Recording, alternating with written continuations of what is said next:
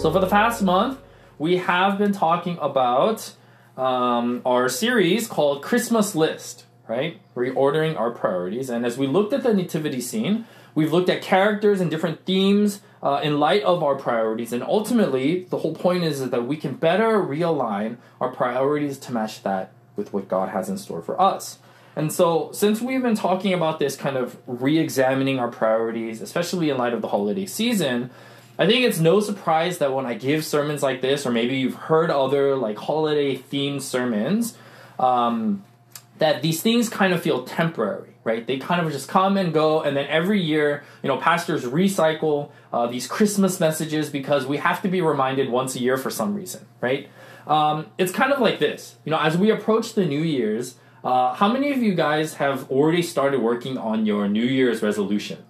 Like what you're going to do for the New Year's. Have people started working? Claire, you got your hand up, loud and proud. Nathan's like, nope, I don't think so. Okay, Elena, kind of. Right.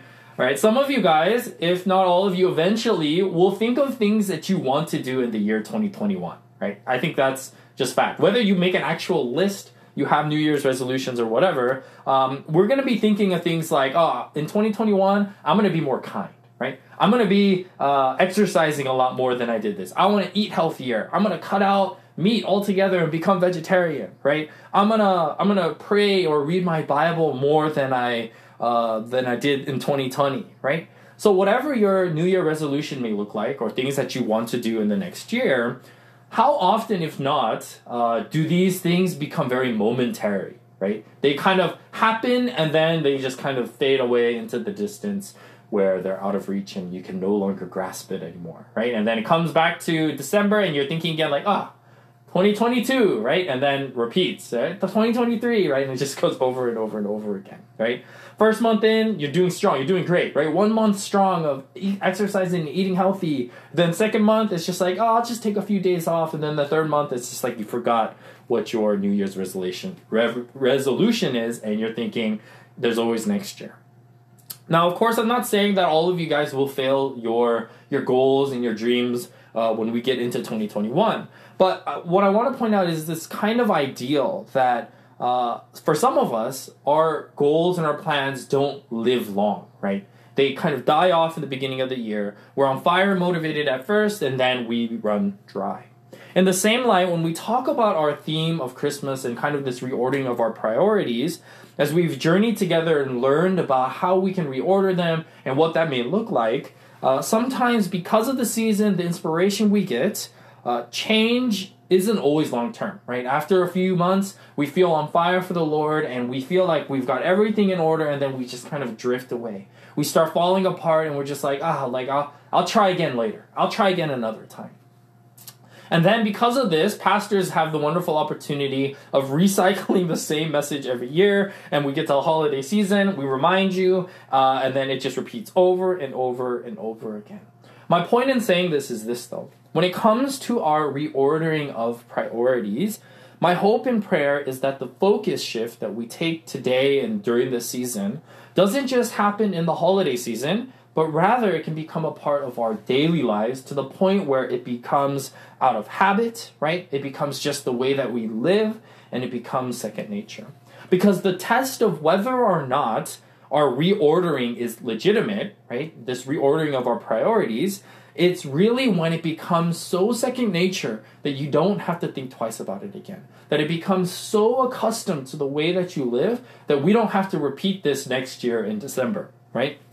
So today in our series, I want to take the time to wrap up our year 2020 talking about how we can take these virtues, these things like love, joy, peace, patience, kindness, this other centered thinking, and, and making uh, that a reality that goes beyond this holiday season and beyond our kind of circle of, of, of, of our church community, that it goes above and beyond, right? So, this past week for our week of prayer, we talked about this theme of abide. But we broke it down into three parts. We talked about why we abide, how we abide, and then what abiding in Christ ultimately looks like. This kind of this abide and beyond, right? Where we make this thing into a reality. What completes the picture, right?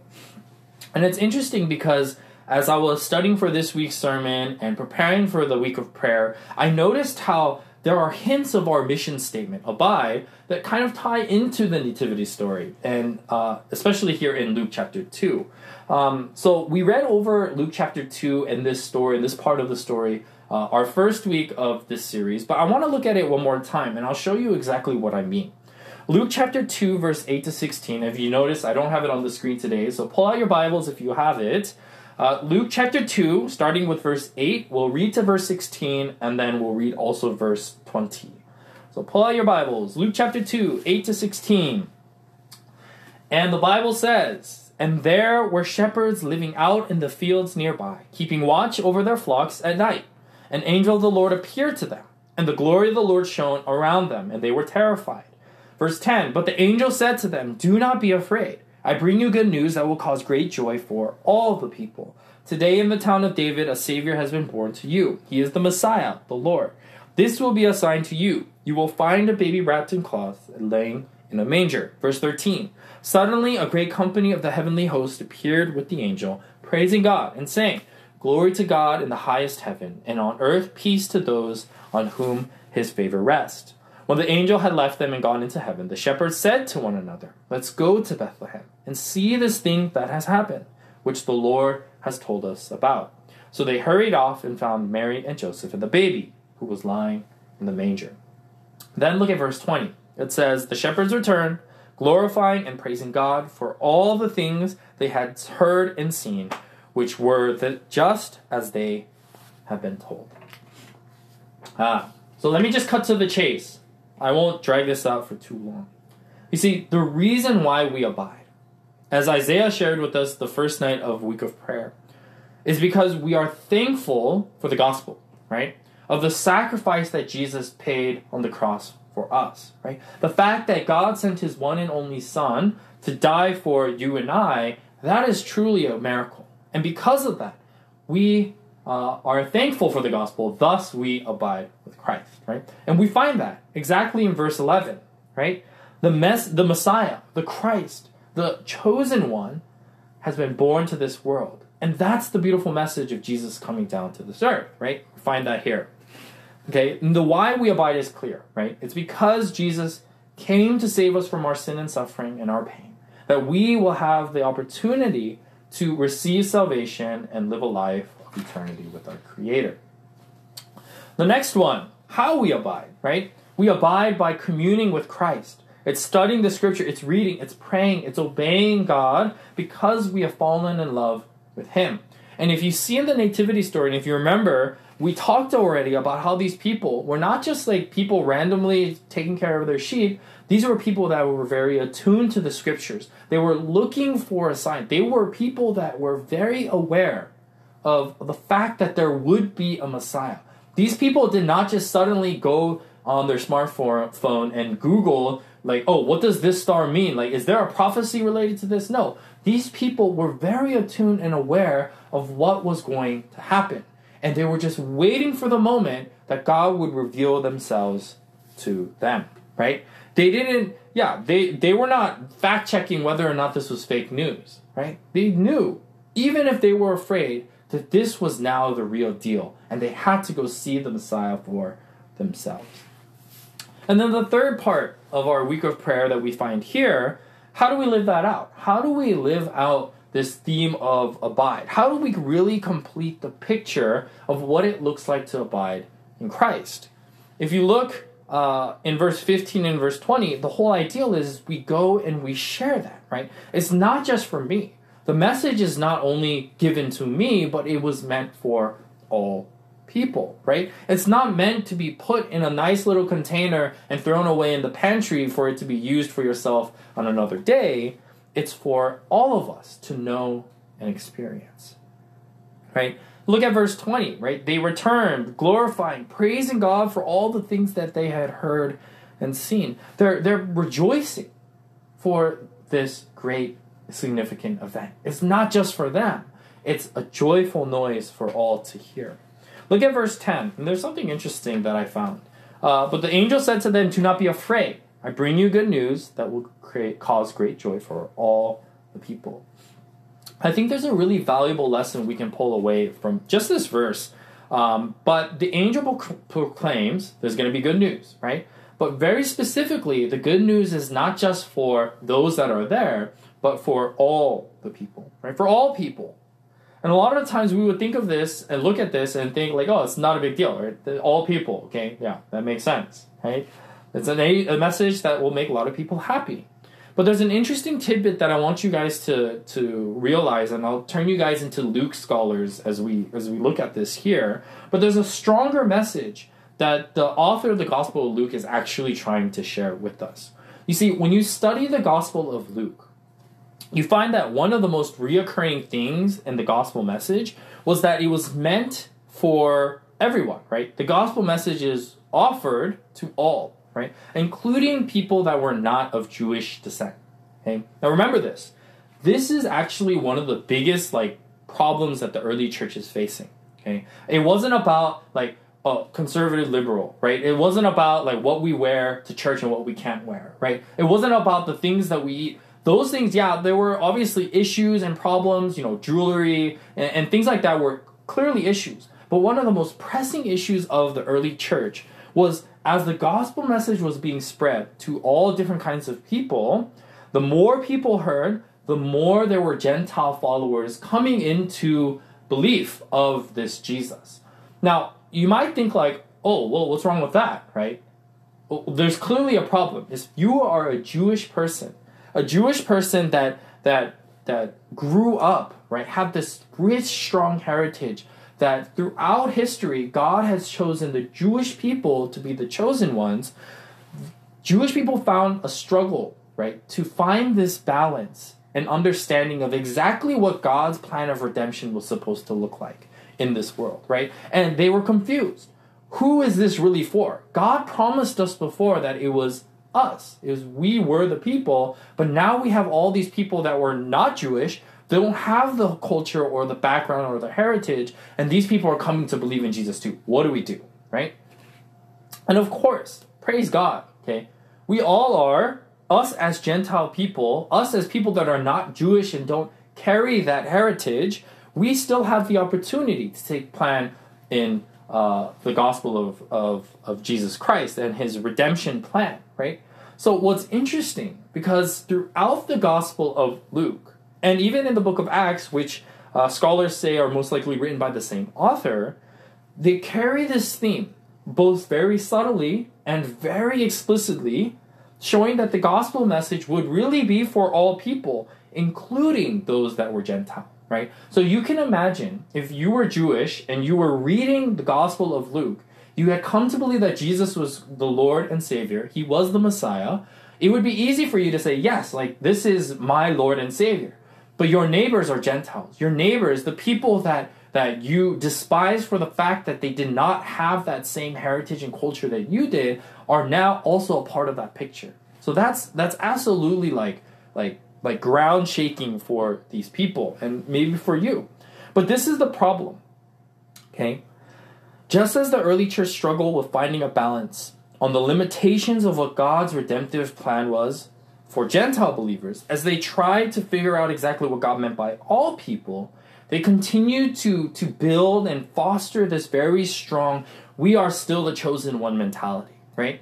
like think about what Paul writes to in some of the churches, right? Yeah, he writes about like, you know, he writes to Timothy about like leadership. He talks to Timothy and other uh, apostles about um, uh, dress and food and, and all these other things, right? Um, nature of the, the, the resurrection, right? He talks about these things with these churches, but the fact that they're having these problems, these divisions about their beliefs and their practices, and and and on all of these issues was because of the fact that they are having to clash with with Gentile believers, people that have come into the faith but were not of Jewish background, right? And if we look at that now and we think like, oh, that's ridiculous. Like, why would you fight over that? We all believe in God. Like, that's great, right? This is this is what we think as we're looking at it. Okay, and we might think it's even silly, right? And we would think like, well, God died for everyone, not just for some the gospel is for everyone. And I think now in our society and our culture, we have a very, very good understanding of what that looks like. But the reality is, we actually aren't that much different than the early church? I think unfortunately, we're actually not that much different than the early church. How often do we find ourselves keeping the gospel for just me, right? How often do we find ourselves looking to those on the outside and thinking like, "Oh, surely not that." Right? No, no way. Like those people, like I don't know about them. Like they they don't do the right way, right? They don't they don't follow all the laws like we do. Like, ah, something is off with them, right? How often do we find ourselves bickering and fighting with one another about how things should be or how we interpret things to be? And maybe in our hearts we get to the point of thinking, man, how can that person even call themselves a believer if they do this or if they do that? Okay? You see, this is my point. We too can end up becoming more like the Jewish of old. Right? They, they got caught up with this ideal that they were special, they were the chosen ones, they had received this gospel message. So much to the point that this joyful news, this, this good news, gospel message, the beauty of it was not shared with others to all, but only kept for themselves. And they wanted it to be that way, which makes it even more unfortunate. We too can keep this message of the gospel for ourselves. We want it only for us. We don't want to share, right? Oh, they're not worthy, right? They don't worship the way we do. They don't follow the laws. They don't believe in what we believe, right? You see, when we do that, though, this is the problem. We start to get into this mindset, this this mode of of me, me, me, right? It's mine, mine, mine, and it's no longer for anyone else, and that becomes dangerous. Whether we do this knowingly or unknowingly, this is the danger we have to be aware of, because when the gospel message is no longer shared with others, the intent of it, then it no longer becomes good news, right? What good is the gospel message when we keep it for ourselves? You see, I think, church, in the same way, when it comes to our priorities, when it comes to the things we do, the kindness we share, right? The goods that we distribute, the wealth that we have for others and not just ourselves. And, and even when we try shifting it around in our own little community, right? We, we try helping those that align with me, right? Oh, yeah, these people understand what I believe, so let me, let me help them. What are we really doing as Christians? I think when we look back at the early church and the core of the gospel uh, message, we have to come to realize that this isn't just about me. This is about everyone like, like really, who are we to be the people that stop the gospel message that was originally intended for all people and not just for us? And how much more so can we learn to live a lifestyle that becomes so second nature that when the world sees it, in the eyes of the world, that it's not just about us, but it's about them as well. You see, church, we have to get into this mindset of shifting this priority this this lifestyle, this way of living, so that it isn't just captured in a little box that's kept for ourselves, but it's really meant for all people. The way that we live, the way that we present ourselves, is not just for the fact that we believe as Seventh Day Adventists and our little circle, but it's for everyone, like literally everyone, right? You see, I think the message is pretty clear, and I think you know I've hounded it down on you guys for the past four weeks. But it's clear that these priorities that we are to reorder during the holiday season and kind of getting us into that mindset isn't just a limitation to what we do now in this season, but should really become a lifestyle. It should become something that we practice on the daily, right? And now, uh, one of the things that actually was brought up to me um, about my series is, you know, like, oh, but Pastor, like, I, I feel so insignificant. Like, I feel like I I I I make so many mistakes. Like I always like get confused on my priorities. Like what do I do? Yeah, I, I want to be very clear as I wrap up that I'm not asking anyone to be perfect in any way, shape, or form. Or we're not asking for legalism and, and do these things all to a T, right? And, and, and I get it. It's hard. It's a challenge. It's a struggle because we are creatures of habit, right? We're not used to, to immediate change. And for sure, we will falter. We will find ourselves lacking, right? We will have days where we just can't, where we feel dry and obsolete and we just break down. But that's really the beautiful thing of the gospel message when we learn to grasp what the, the essence of the gospel is all about. And really what this holiday season is as well. You see, when it comes to abiding in Christ, when it comes to this reordering of our priorities, when it comes to making this a reality, the fact of the matter is this all of these things isn't because of your ability and of your strength. It's because of what God has already done for us. We have to remember that. It's not about what you can do, it's about what God has already done for you. You see, everything that we do is literally just in response to our understanding of the magnitude of God's sacrifice for you and me. We have to stay humble. We have to remind ourselves that if we fall, that's okay. Remember and hold on to the promise of what God has already done for you and for I. Yeah, we're going to have bad days. We're going to have low moments in our lives, and that's okay because of the fact that God has already done something so significant for you and I.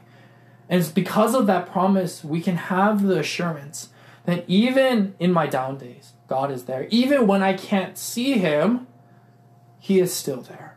God is there cheering you on. God is with you, and God promises us that.